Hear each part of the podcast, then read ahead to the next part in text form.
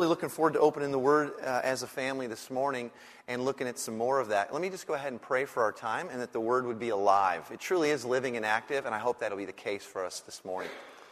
Father, thanks for being our dad. Thanks for sending a son to rescue us and redeem us to yourselves. Lord, we want to submit to your spirit today as we listen to your word. It's your spirit that makes the word true and live and living and active in our hearts, Lord. Otherwise, it could be history lessons or it could be opinion or who knows what. But if you will make it alive, Lord, you can transform us in the hearing and the discussing of this today. So we give you this time. We pray that it brings you pleasure and brings your Father glory. In Jesus' name, amen. Okay. So here's what we're going to do, just kind of like we've done this weekend and like you do sometimes, is often when I teach, I got to ask a lot of questions because I don't know that much. And so I'm wanting to learn together. And also, I want to hear your hearts and all that. So at, along the way, I'm going to be asking a bunch of questions. Um, in fact, I'm going to. Uh, I'm going to open us up with a few questions. Ultimately, I'm going to be in Colossians this morning, first chapter Colossians, and we're going to be looking at the second half of an amazing prayer that the Apostle Paul prays over a young congregation. Okay? A young congregation that he's pretty stoked about what's been going on amongst them, but he also has some, some prayer for them that they would even go further and that there would be, there would be more of the gospel goodness in, in their life okay? But first, I want to just set up with a little discussion of some stuff here. Um, for those of you that were uh, here this week, and especially when we went through the story of God as a story, but even if you weren't, you still probably know from the story, but uh, just from the Word of God. What is the most, what would you say is the most profound aspect, okay? The most unique thing about the way God created humans? What's the most profound thing about them? The most unique thing about humans? Okay, yeah. That humans, we were all actually created in God's image to be like Him. Meaning, like it or not, we are walking around to some degree displaying what God is like. Okay? That, that actually is what the word glory means. To glorify something is to show what it's like. Okay? So when you say like glory to God, it means like that He may be seen. So yeah, so, so that's profound that, that humans were created in God's own image. Okay? And then when, when humans were first created and they're hanging out, they're in the garden, right? They're in the Garden of Eden. What are they up to? What, what's, what's their life look like? What sort of is the primary stuff they're about? Okay? Got, not yet, not in the garden yet, but that's coming. We're going to look at that. They're commanded to. They can't wait to get to that, though, Josh. So. I mean, if you got a naked bride, you know what I'm saying? Just hanging out naked all the time. Huh? Taking care of the creation. Okay. Taking care of the creation. Right. God gives them right away an amazing role and confidence and trust he puts in them. Hey, care for my stuff. Care for the creation. And that would include each other. Right. And then what else that we see them doing? Sort of daily, it says, what they would do what? Walk with God. Hang out with God. And I think it's fair to say, in the simplest but maybe most profound of ways, that the, kind of the purpose of our life, what we were created to do, was bear God's image, right? Show the world what He looks like. And hang out with Him. That's worship, actually, because what we're saying, you're the center of the universe. We want to hang out with you. And then take care of His creation. Those are the three primary things. That's the reasons we're here. Bear God's image, hang out with Him, care for His stuff care for stuff. Now, let's look at that, okay? That's what humans are about. In light of the story, let's look at the trajectory that this takes on from a few other passages. Let me just read a couple things to you. Genesis 1 27, 28. So God created mankind in his own image. In the image of God, he created them. Male and female, he created them in his image. God blessed them and said, Be fruitful and increase in number, fill the earth. That's what Duncan was wanting to get to. That's what he says. In light of how I've made you to be, bearing my image, hanging out with me, and caring for my stuff, he says that to them. Be fruitful and increase in number, fill the earth. Now, jump ahead a little bit further in the story. Um, humans have not walked well in the ways of God, and God actually gets to the point where he's heartbroken enough that he destroys the earth and most all of humanity with a flood. But he spares Noah and his family. Right, off, right after they come off the ark, after this horrendous amazing destruction, they're stoked because God has spared them, and i.e., us. We're sitting here talking about it because God spared the human race. And this is what God says to Noah. Then God blessed Noah and his sons, saying to them, Be fruitful and increase in number and fill the earth. And then again, a couple of verses later, he says, As for you, be fruitful and increase in number, multiply on the earth and increase upon it. Noticing a little pattern here? What God sort of said to the humans initially, and then as he's restarting the human race, he says the same exact thing. And then let's jump way ahead in the story. Jesus has now lived a perfect life, died death, and his, given his life in place of ours, exchanged like our rebellious, jacked up lives for his perfect, righteous life. And now he's going, getting ready to go back to be with the Father, and he's talking to his disciples, those who are his followers, and he says this Then Jesus came and said to them, This is in Matthew 28 18. Then Jesus came to them and said, All authority on heaven and earth has been given to me. Therefore, he tells them, go and make disciples of all nations baptizing them in the name of the Father and of the Son and of the Holy Spirit, and teaching them to obey everything I've commanded you. And surely, good, this is good news, I am with you always to the very end of the age. Okay, so in light of this pattern we see in the story, what are you thinking? What are you seeing? What are, what, what's jumping out of those, that trajectory for you? What do you think?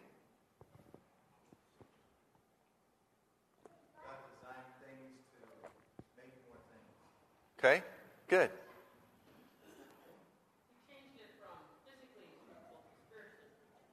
Okay. All right. But there seems to be a trajectory, doesn't there?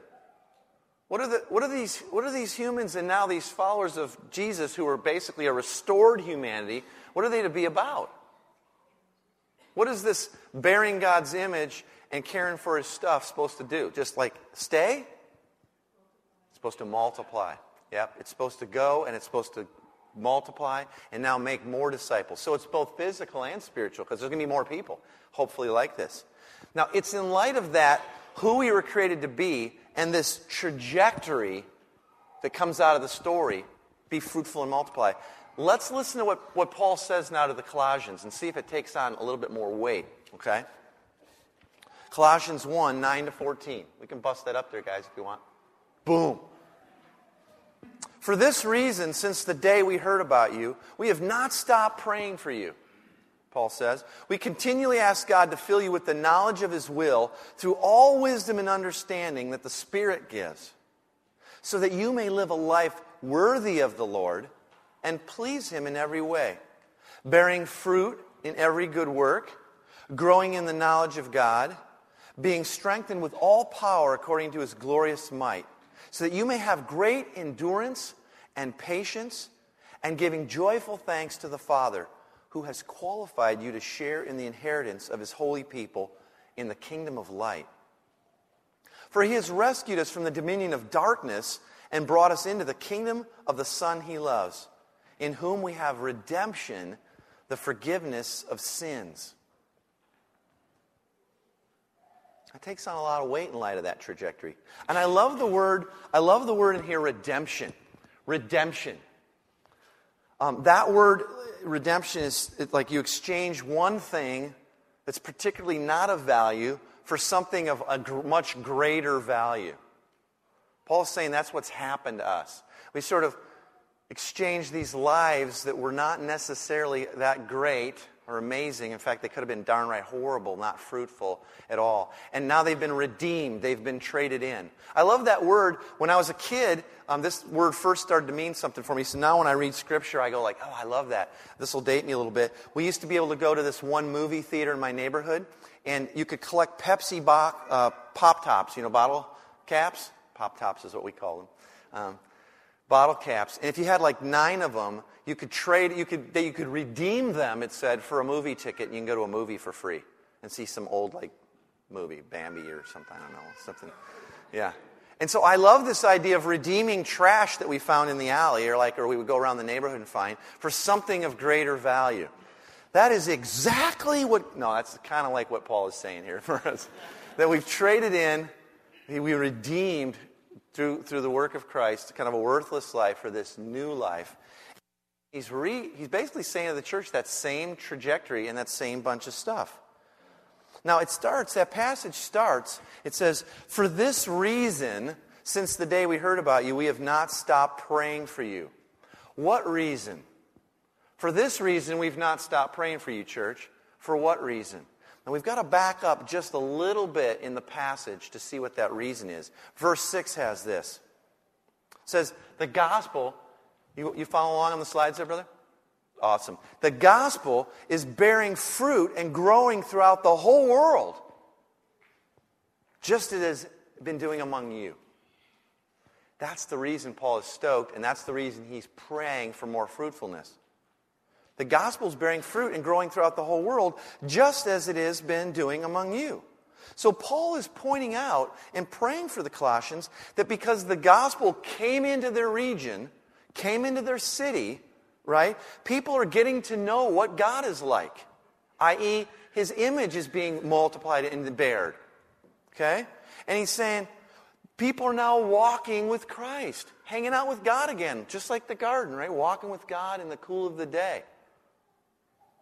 And he says that the gospel is being fruitful and multiplying outward.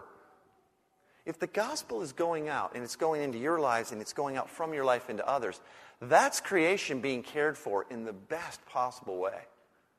Because cleaning up some mess is one thing, you know, trimming some trees or planting a few more trees is awesome. But the best way we care for God's creation, His stuff, is that we would take the gospel to those that He loves dearly and created in His image, that they might know Him and better bear His image truthfully. Paul is saying because the gospel has come to root, basically humanity is being restored. This gospel is going out, and it's for this reason that I rejoice and I pray for you. Because people are living the way God created them to live once again. That's what's happening here. Back to our original purpose, that's what the gospel does when it soaks into a community. God's image is displayed, people know what he's like. Oh, I thought God was a big, mean, like some sort of force just waiting to squash us. But as I look at all of you, and I see how you love each other and live, and you bear his image so lovingly and accepting, and Yet, you know, when you fight, you forgive and you share your stuff and you're generous and you produce lots of goodness and beauty, and value, but you give it away to others. That's what God is like. That's what the Father's like. His image is being displayed well in you, he's saying. And because of that, and because now the Spirit has come into people, people are walking with God in the cool of the day, and in the hot of the day, and in the tough parts of the day. They're walking with God all day. And that is leading them to have great care for others. And so the gospel has now gone out into the whole world, he says. Boy, that's caring for people. When you give yourself away that the gospel might go, that you don't just keep that goodness for yourself, but you actually share it. That's what Paul's saying. Back to the original purpose.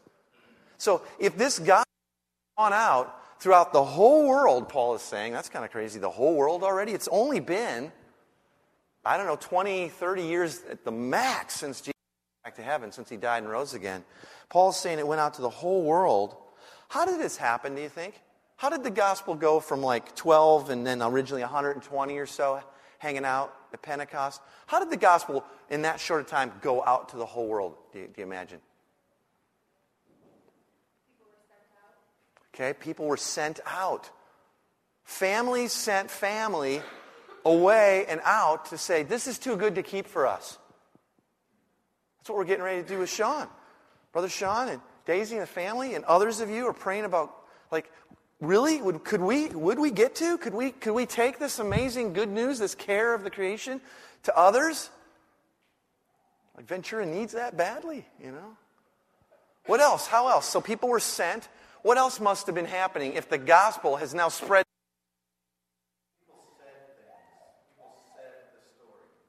Great. They had to be proclaiming what happened. It's not just a matter of, here we are, we're sent, now we're over here. We're, aren't we nice? Aren't we cool? Don't we wear the right stuff? People had to be proclaiming the good news, both in their life and their actions. Like they lived differently. but they also were opening their mouths. They were proclaiming this good news. Like, I got to tell you of what's happened in our lives and the fact that this, this restoration of humanity back to its original purpose is for you too. Jesus died in your place so that this shame and guilt and jacked upness you have and feel can be taken away. It was put on him. In fact, it's, it's finished if you just believe that and accept that for yourself. We got to go and tell people about that. That's must, that must be what's happening. And that's Paul saying, for that reason, I rejoice and I pray for you guys. Paul wants the Colossians to know that the fruit of faith, the fruit of the gospel, and in the previous half of the prayer, he prayed for faith, hope, and love for them. He's saying he wants them to know that the faith, the, uh, the fruit of that should compel them to talk up Jesus. That if the gospel had come to root in them, that they should be out making much of the gospel, making much of Jesus. It should just it'd be pouring out of you. Not in weird ways, in normal ways. Like, come on, I can't not. It's too great. It's too great. And I, I think that nowhere in Paul's writings, in, in all the epistles, do we see him express like greater importance around evangelism you know, that's kind of a weird word, you know. But what he's saying is around this idea that we have to be proclaimers. We get to be proclaimers. It's too good to hold in. If we're going to care for the creation in the best possible ways, it's going to be happening. It's going to flow out of us. And he's saying that the proclamation of the gospel actually clarifies both the intentions, okay, and the results of this grace. So, the intention of the gospel, the intention of grace, is that we would be cleaned up. And he's saying the results of that is that you'd go out and you'd, you'd be fruitful and multiply. You'd go out and increase in number.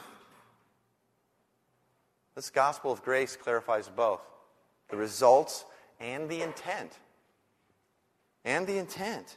Yep. So, as we grow in our understanding of the gospel and as we grow in grace, we will, Paul is saying, we will be out sharing our faith. It, it, it's part of the gospel coming to root. He's not saying you should, he's saying, no, it will. If the gospel is real in your life, you will be out being fruitful and multiplying. Yeah. Paul insists that the good news about salvation must be proclaimed. In fact, it's central to our identity in Christ. This idea of going and making, being a missionary people. See, if we're creating God's image, that means we're like Him, it says, like created our image to be like us. And from the beginning of the story, we see the trajectory of a God who's going and pursuing, don't we? As soon as humans jacked up, we saw it in the story. God goes, boom, where are you? He goes looking for them. He goes after them in their sin and rebellion. And we see the same thing with Cain, and we see it over and over and over and over and over with Israel. And then it's, it's like God says, I got to even get closer. And he sends his son. He comes in the form of human flesh to pursue. He didn't just stand up in heaven and pronounce the good news. He came, he wore the scratchy robe and beard and the sandals, and he, he went. And Paul's saying if the gospel's come to be real in you, if that grace is soaked into your life, that's what you'll be like. That's what you'll be like. And so, what's interesting, though, is Paul seems to be somewhat impressed, somewhat stoked about what he's seeing emerging in this community, but he seems to detect some certain immaturity in them.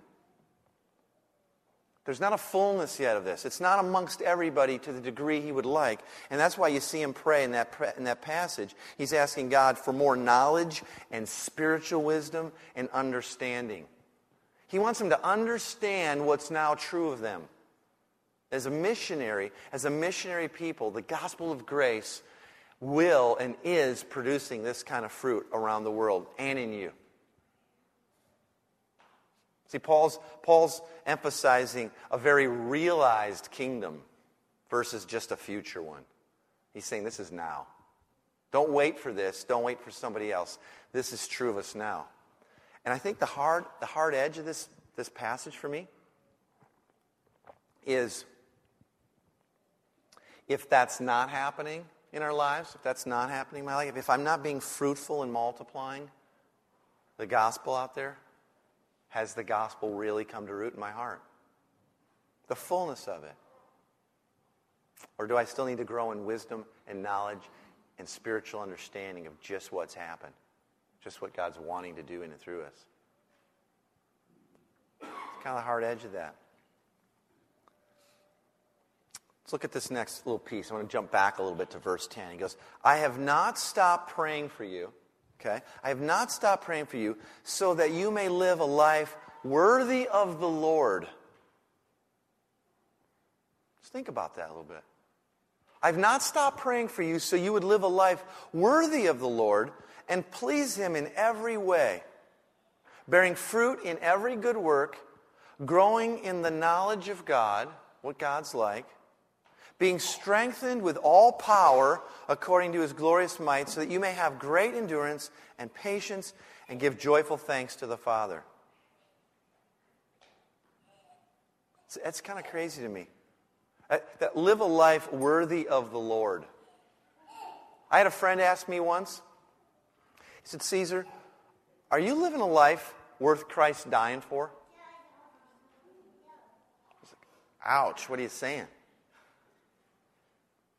Like, is the life you're living right now, this side of the cross, you know, as a saved one, as a redeemed one, right, traded in one, is that, is that what Christ died for? He's not saying worthy of the Lord in the sense of like you're not worth anything, you know, because Jesus loved us enough to die for us crazy for his Father's glory. But he's going like, are you living a life worthy of what Christ went through? Is that what he died for?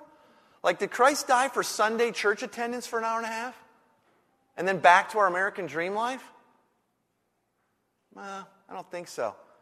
And even though this was in America and they didn't have a dream life in the first century, Paul's kind of saying the same thing. I've not stopped praying for you so that you may have a life worthy of the cross, worthy of the Lord. And he's saying something really provocative here that could kind of jack with our heads and our hearts a little bit. He's saying he's connecting a worthy life, one that is worthy, with every good work. Hmm. There's good works that are involved in living a life that's worthy of the Lord. And he's saying that the gospel should produce in us a worthy life full of good works that is pleasing to God. Pleasing to God. That's kind of provocative. Because we know that we are fully accepted by the Father because of what Christ has already done. His work earned us that acceptance. There's nothing we could ever do. If you're in Christ, if you've put your hope and your trust in what Christ has done, then the Father looks at you and he just sees Jesus. He doesn't see your jacked up past or any of the stuff that, you know, this morning you're like, I wish I wouldn't have said that. You know, it's like, he just sees the Son. So we know because of Christ's work, we're accepted by the Father. That's the gospel. But he's saying, and and our good works now please the Father. That's pretty cool. As long as we don't think our good works earn us any acceptance, Paul is saying, but there's, there is a life of fruitfulness and multiplication that's pleasing to the Father. And, and I don't know about you, but the longer that I do walk in the story and walk in faith, and the, and the gospel grace is kind of starting to soak into some of those parts of my life that I didn't let it before, I'm kind of struck with two things more often these days. One is just how jacked up of a dirtbag I really am, and how amazingly forgiven and accepted in Christ I am. And what that produces in me increasingly is going like, Dad, I, I can't even believe this. What, I mean, I know you're not asking for it, could I, but could I please you somehow? Could I live a life like, get, can I please you? I'd love to please you. And Paul is saying, you get to.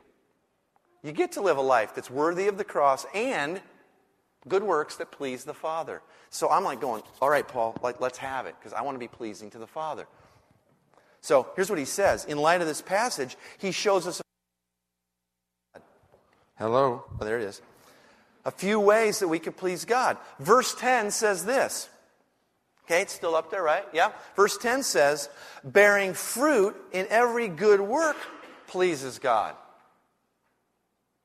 For those who are in Christ, bearing fruit in every good work pleases God.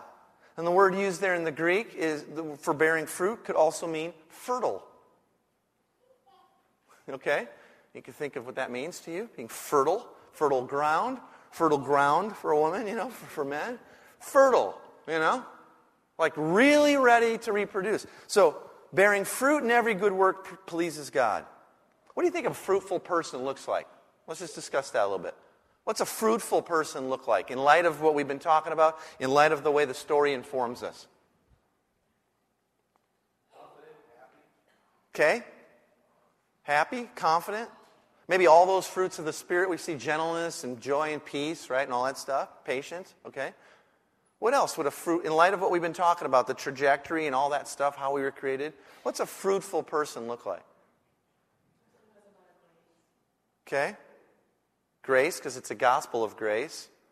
Uh, generous and giving, I mean, to sound literal, like giving sweet stuff away, Okay? life away that, that. Giving life away that's sweet, that's amazing, like the Father did. That, that fruitfulness would be like that. Okay? What else? Okay? Living in community, that bears God's image because He's a Trinity. He lives in community, kind of blows our mind. We don't fully understand it, but we know we have a God that exists in a community. So living life in community is, is bearing fruit that's pleasing to God. Okay, what else? Okay, trusting God, not worrying.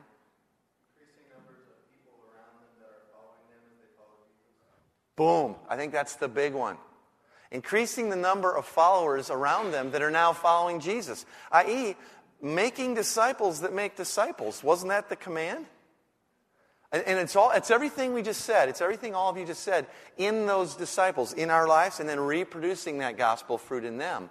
But the fruitfulness that that Paul's getting after, because remember he said, For this reason I pray these things for you? Because the gospel's gone out throughout the whole world? And you all said that must have happened because people were sent and they made disciples?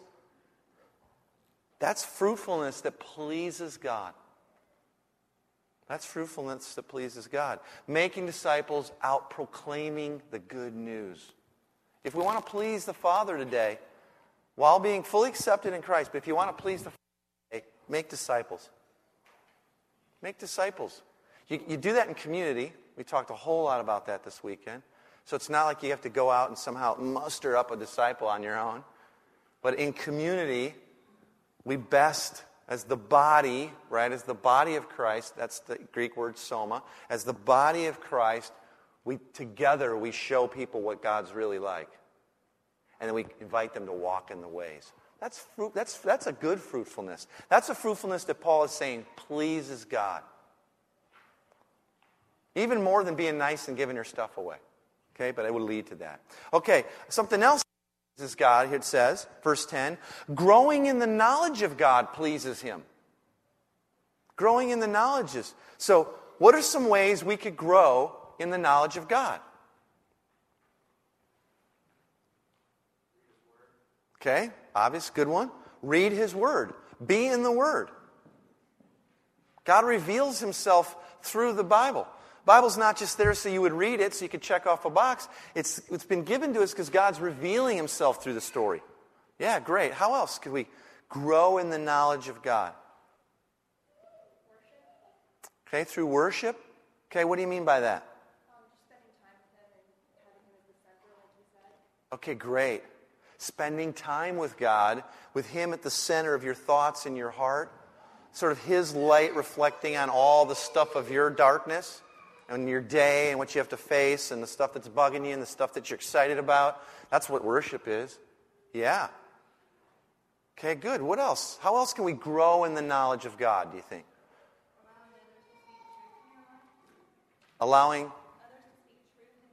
Okay. Through community. Having a community that collectively is bearing God's image, hearing from God, and speaking into our lives of what He's like what he's wanting to do, that will grow in the knowledge of God that way. Absolutely.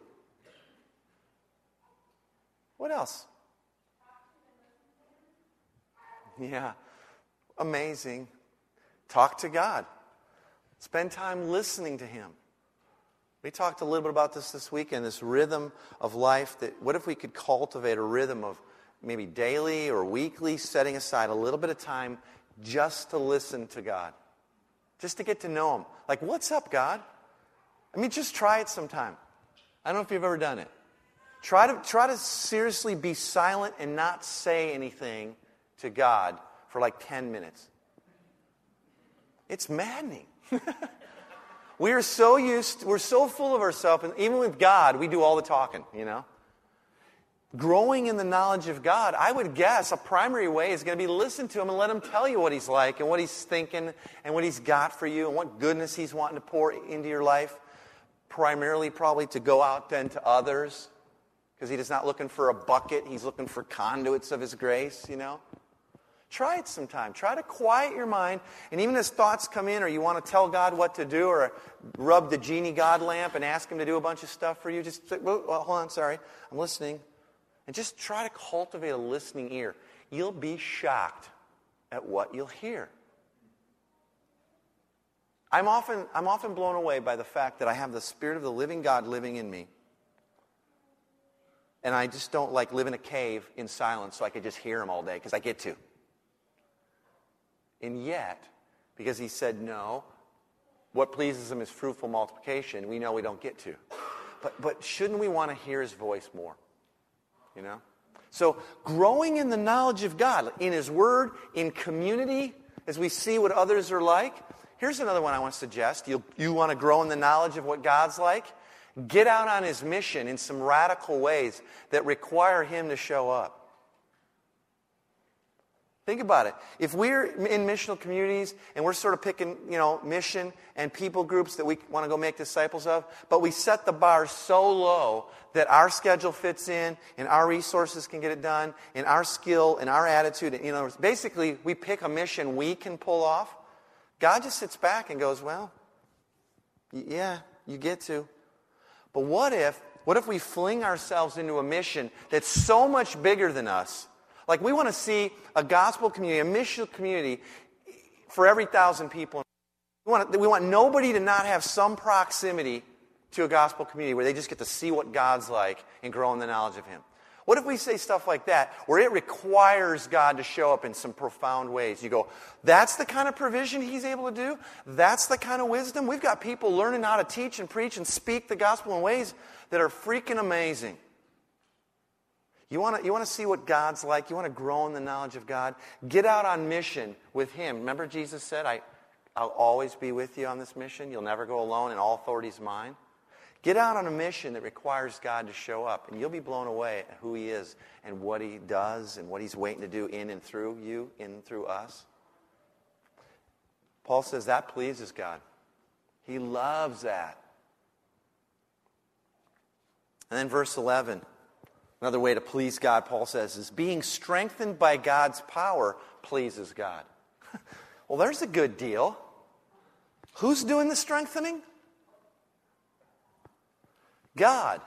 But if we're strengthened by God's power, God's stoked about it. He's pleased with that. Let me ask you, what is it that gives us God's power?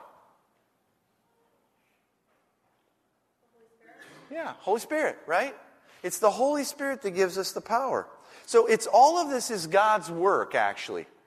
It's His strength, and then He strengthens us to go out and do His work that pleases Him. Amazing. Let me ask you this What does it look like to do mission or do life, you know, as the church, under your own power instead of God's power? Let's start with that. What do you think? This would not be pleasing to God, but what does that look like?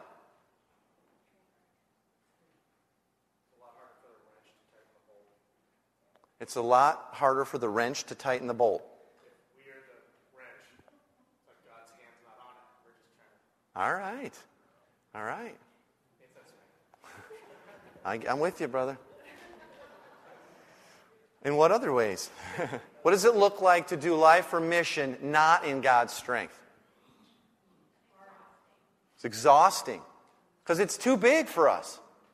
boring, beautiful, Tiring. the whole wrench thing. That's what you got.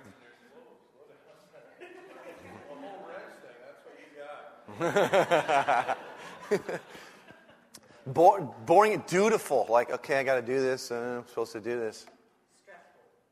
Stressful. Unproductive. Yeah. Yeah, unproductive. And why do we do it that way? We, we're prone to doing it that way. Yeah. Why do you think we do life and mission under our own strength instead of God's amazing strength that's totally waiting for us? And now we know it pleases God, even. What do you think? Fear of what? Okay. If I trust God, He won't show up. So that's a lack of belief in who God is, how powerful He really is, and His promises, what He says He'll do.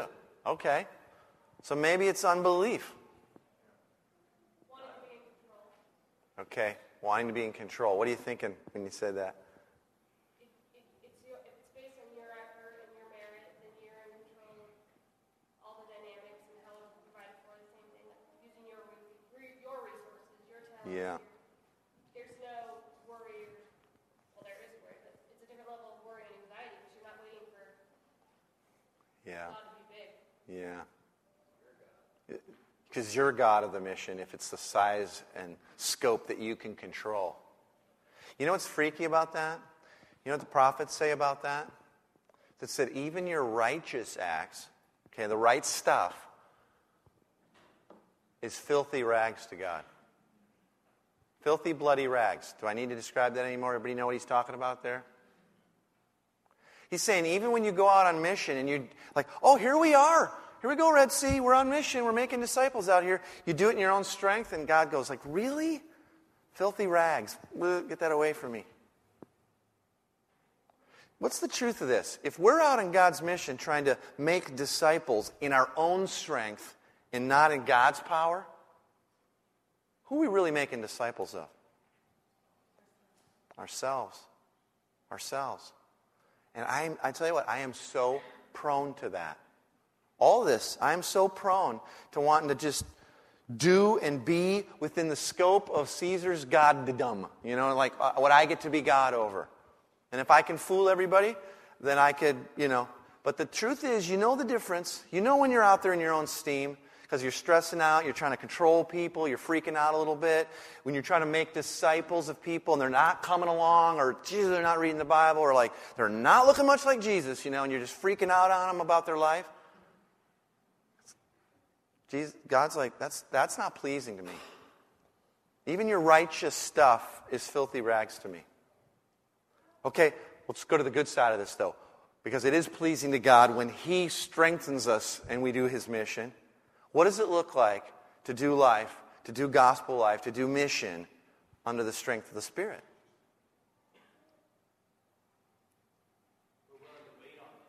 Okay, good.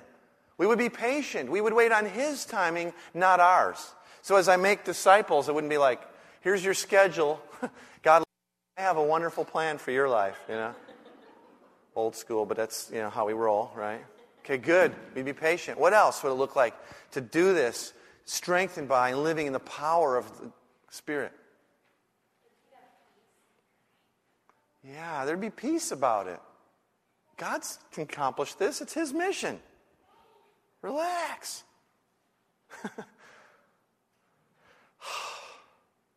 Pressure's off, man.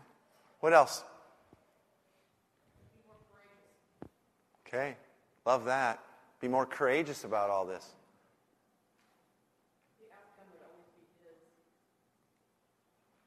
Good. It'd be His work for His glory. It'd always be His outcome. If we're just resting in His strength and power, and I'm just going to tell you, it's going to take you to freaky, edge of the universe type experiences, but it's His outcome. And if you trust Him, no need to even test it. You can fling yourself into that life. That's called faith. It's by faith that we're saved. Without faith, Scripture says, impossible to please God. Same as what the prophet said. Yeah, that's what's going on. Being strengthened by God's power and doing a mission that's so far beyond this, but not beyond Him, because we already know the end, that pleases Him. And it's His work. So all we really do is submit to that. We just surrender to that. Super, super powerful. And last week, Paul, you know, read that the Colossians would grow in faith, love, and hope. And now, guess what? He, same thing he all just said. He prays that they would they would have great endurance and patience and joy. Endurance and patience. Think about endurance. Paul is saying, family, in light of all this, don't give up. Don't give up. Don't grow weary. Don't do this in your own strength. Ask for more.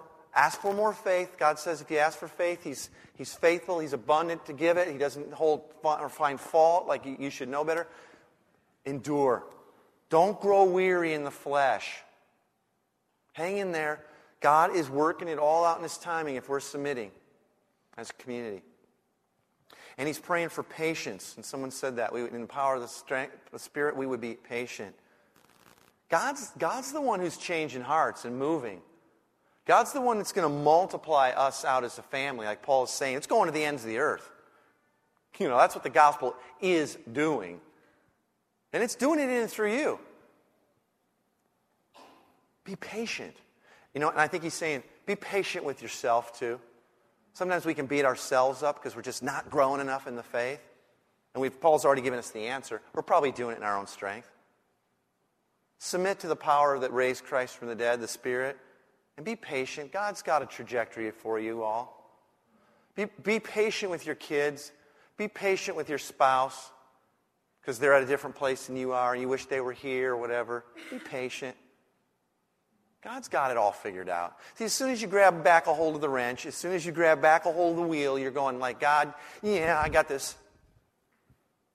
Let me handle it. Paul's saying, be patient. The God of the universe has got the whole story written out. Just go with the flow. Go with Him. And then he's, he's praying. So he's praying endurance, patience, and, and joy. Joy and thanksgiving to the Father. He's saying, and you know what? While you do this, remember, you get to. Be stoked about it. It should be blowing your mind. You should be amazed that you get used in this way. That the God who created the universe, and, and Scripture says at the very before he even started, he went like, "Oh, and I've got some stuff for Red Sea to do, and by name, and by hair color, and you know, and like dates and times." And he's really, yeah, he prepared in advance the good works for us to do. And Paul is saying, "I'm going to pray that you'll be stoked about that, that you get to." that you get to. That God's actually counted you worthy to, to represent His image in the world, to care for His stuff, to walk with Him. Oh man, Paul's saying, I hope, I hope that gives you great joy. And in fact, that's going to be like a light in the darkness if you live that way. People are going to see you like, and go like, what is up with them? What's up with that Red Sea family? They, I mean, they kind of live like paupers at times because they're just giving their stuff to everybody and sharing it all, but they are they're loving it. It's like they won the lottery or something. So Paul's praying for that. He's praying for that. Now, sort of as I kind of head towards wrapping up, to kind of just go minorly technical for just a second with you, this passage, the, the, the one right before at the beginning of the prayer, verses 3 through 6, and, and, and, and then 7 and 8 in the middle, and then what we just read, is in, oops, is in what is known in literary terms as a chiasmus. It's a Greek word that means X marks the spot. Okay? So we don't have this in our Western way of writing. We just kind of write stuff out. We got you know, a sentence and we got a paragraph and then we got a chapter and that's kind of, you know. But there's, in other forms of literature, there's all kinds of stuff. A chiasmus says, watch this. And they kind of like lay out a set of like ideas and arguments, and then X marks the spot, and in the middle is really the point.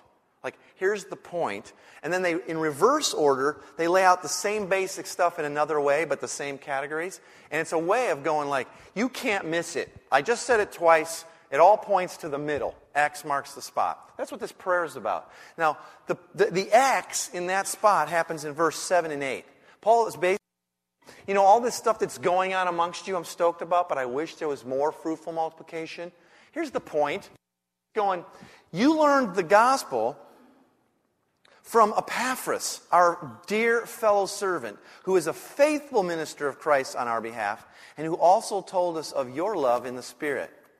Paul is saying that this guy Epaphras, who was the one who actually took the gospel to the Colossians, he's saying Epaphras is a living example of what I'm praying for you in this prayer.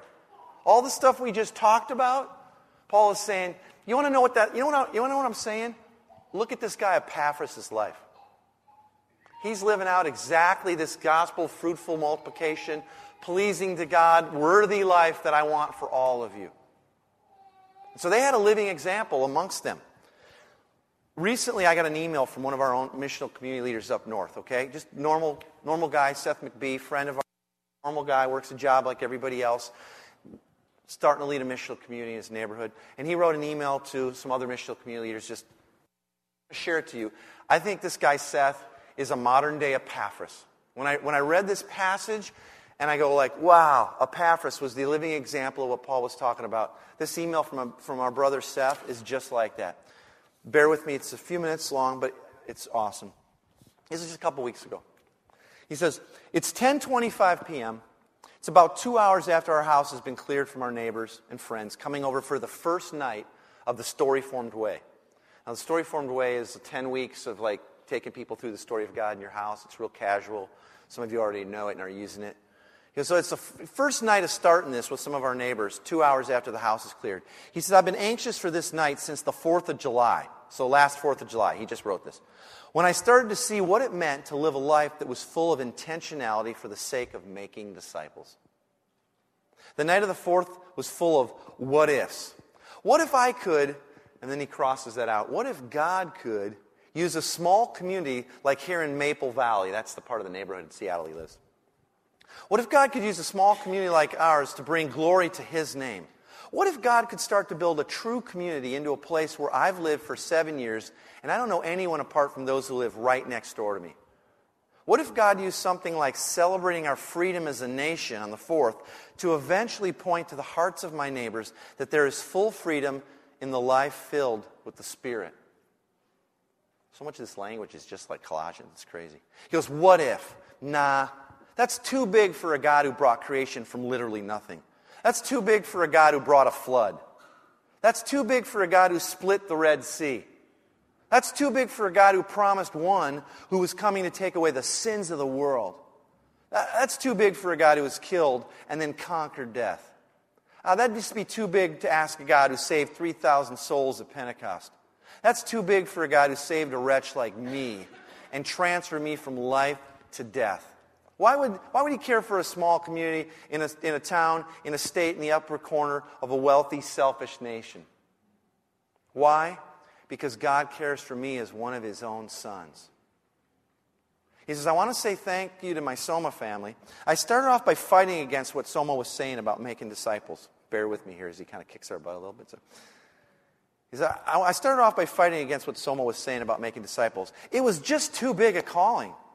I would rather live my, my life for myself than others. I'd rather take of my own fruit and live for my own way than that of Jesus.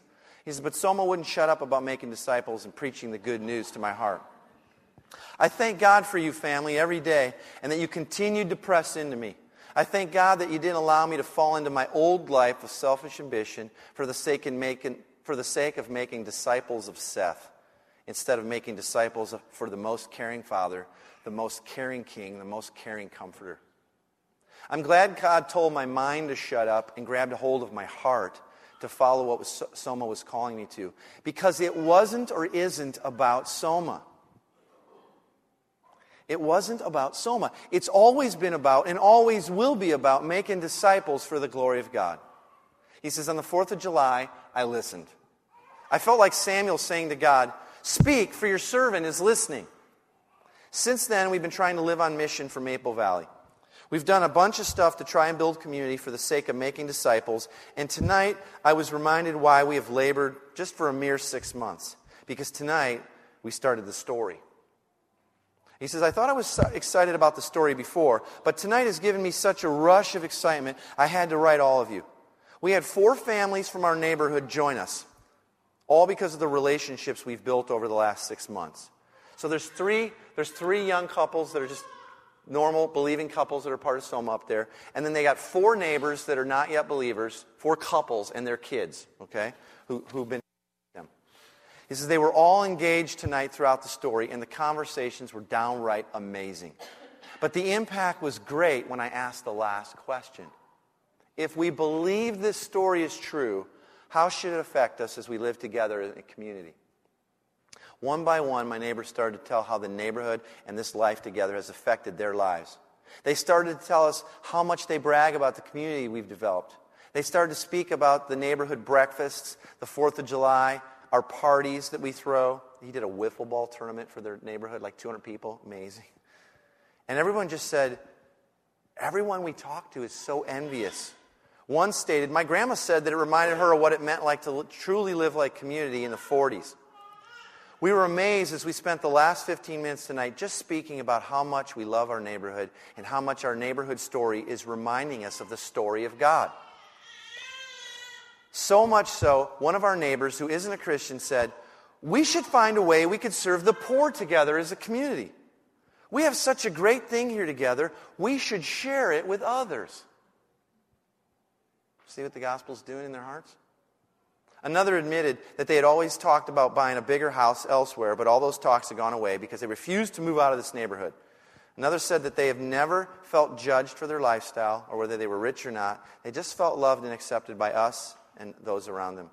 He said the stories literally went on and on. I was close to tears. He said I had to share this just to reach out and say thank you to everyone. You might remember four months ago when I was praying at a missional community's training, and I shared that no one was willing to join us on our mission in this city that part of the neighborhood there.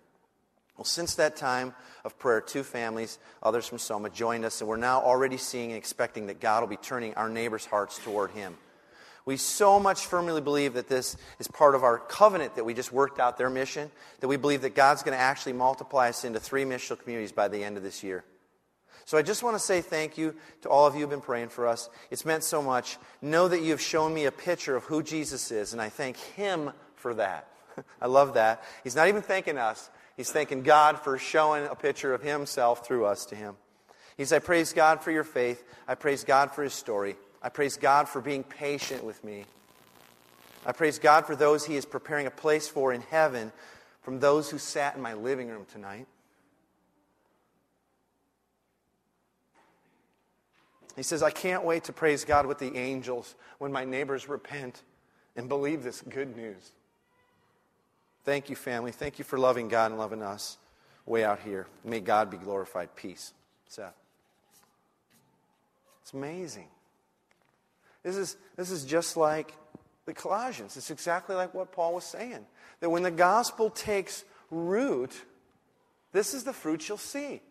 You've got these not yet believers already going like, this is too good for us to keep this to ourselves. How do we go out and serve others and invite them into this? Is the gospel producing and multiplying fruitfulness in your life?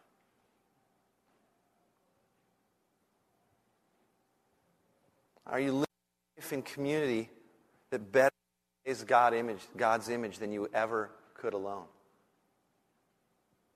Jada said earlier, like, if you're not in a missional community yet, you're really not experiencing Red Sea as a family.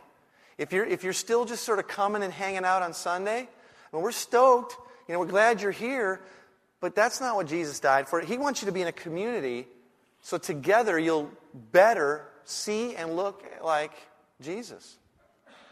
So, like, today's the day of that. If, you, if you've been kind of sidelining and you've not gotten connected to a missional community yet, you need to go out, and, out there and connect at the Connect table and, and figure out where there's some folks that you can start to journey with. They need you, they need the part of the body that you bring, and you need them. Are you increasingly spending time with God and getting to know what He's like? And are you increasing in your gospel proclamation, caring for God's creation in the best possible way? Are you keeping the good news to yourself, or are you letting the Spirit's power just let it flow through you, in, both in, in how you live and, and, and pro- proclamations, telling people? Is that growing? If the gospel's come to root in your life, Paul says it will be. I'm just going to ask you to stand. We're going to get ready to go take some communion together as a family. And I want to pray these same things over us as a community. I want to pray for the same stuff Paul prayed last faith, love, and hope. Pray for endurance, patience, and joy as well. This wants to be true for us. True because the gospel has come. Father, I want to pray for more faith for us as a family, as a community, that we would truly believe that what Jesus accomplished on the cross was for us. Lord, we want to have the faith to believe that and walk out that faith knowing that we are fully accepted because of His work. Lord, we want to have the faith that says, we said you'll do, that you will make disciples of all nations through us if we would submit to that. Us, Lord? Yeah, really us, Lord. We want to believe that. For more love for this family.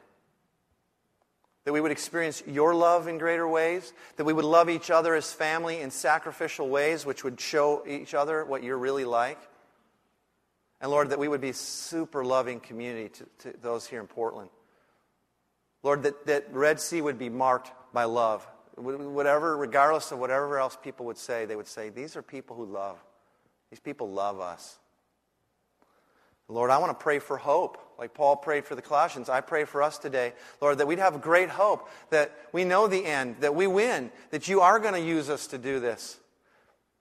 That it's you that does the work, so we're not hoping we measure up, but we know because what you've done, it, it is finished. Lord, give us great hope for the future, what you're going to use us and do us. Lord, we envision a city that's blanketed with gospel communities living out on mission. Lord, give us the faith and hope to believe you in that. Lord, and I pray for endurance that we would not grow weary, that we wouldn't give up. Lord, that as our flesh bumps up against this life that you've called us to lay down our life, it feels hard and we want to give up because we love our flesh, we love our stuff, we love our patterns, we love our lives. Lord, help us not to grow weary. Help us to just keep trusting you and dying to self. That we'd have great endurance for this. Lord, we have just but a handful of years here, and then we get to hang out with you in eternity forever and ever. Lord, let us not be so blind that we would try to stack the next 20, 30, 40 years full of crap and stuff, but that we would have just a great endurance to stay on mission by your strength. Lord, I pray for patience. Oh, Lord, we be patient. We be patient with you and what you're doing, patient with the process you bring us through, Lord. Sometimes you bring us through painful things or things that confuse the heck out of us, and we don't know what you're doing. But you said, No, I chasten those who I love, and I'm forming you into my son. I promised you I would. Lord, help us to be patient with that process. Your ways are perfect. Help us to be patient as we make disciples in the city. Lord, the ground is hard and the attack is, is fierce. Help us to be patient that as you form us, you will form others. Lord, let that be true of us, family. And Lord, I pray that we would have great joy and thankfulness, that the whole time your Spirit would be reminding us of we're the chosen ones. We're the royal priesthood here in Portland. We're this light in a very dark city. Lord, I can't believe we get to let joy be evident in our life. Lord, you say to be thankful in all things. So, Lord, even the hard stuff, we thank you because we know that you're sovereign and your ways are perfect and good and right. So I pray for great joy and thankfulness. And Lord, as we go to now take, our, take up offerings, let it be a reflection of our heart, Lord, that we really do have faith it's not our stuff, it's yours. Lord, we came into the world and we'll leave that way. Let us show that we love you and trust you by being really generous that the gospel might go out and be fruitful and multiply. Lord, this, is, this will be an immediate test of our faith. And Lord, as we take communion, we're reminded of a new covenant. A new covenant where you said, I will now not only be your God, but allow you to be my people. I've laid my life down that you'd be forgiven, that you'd be filled with my spirit so that you could go out and make disciples of mine. Lord, when we take that bread, we remember your body given for us, your entire life, lived and then died and then raised to new life on our behalf for your Father's glory. And then your blood, Lord, the blood of that new covenant that seals it. Lord, life is in your blood, and you gave us that. It's that, Lord, that we celebrate. This is not a somber thing, Lord. We celebrate the greatest victory, the greatest gift ever given, Lord. And it's what will give us faith and hope and love and endurance and patience and joy as your life lived in us. So I thank you for that, Lord Jesus. We pray all these things in your powerful name, expecting you to do the things you've promised in us. We love you day, today. Amen. So we're going to be taking communion today in the back of the room. There's a few tables set up. And I want to encourage you to go as families, Don't queue up like in a line, like it's a process, but go as a family taking a meal and speak words of life to each other. This is Christ's body given for you. And, and break bread and pass it and share. Go as a family, common union today, and enjoy the goodness and the reminder of what Christ has done for us. Amen.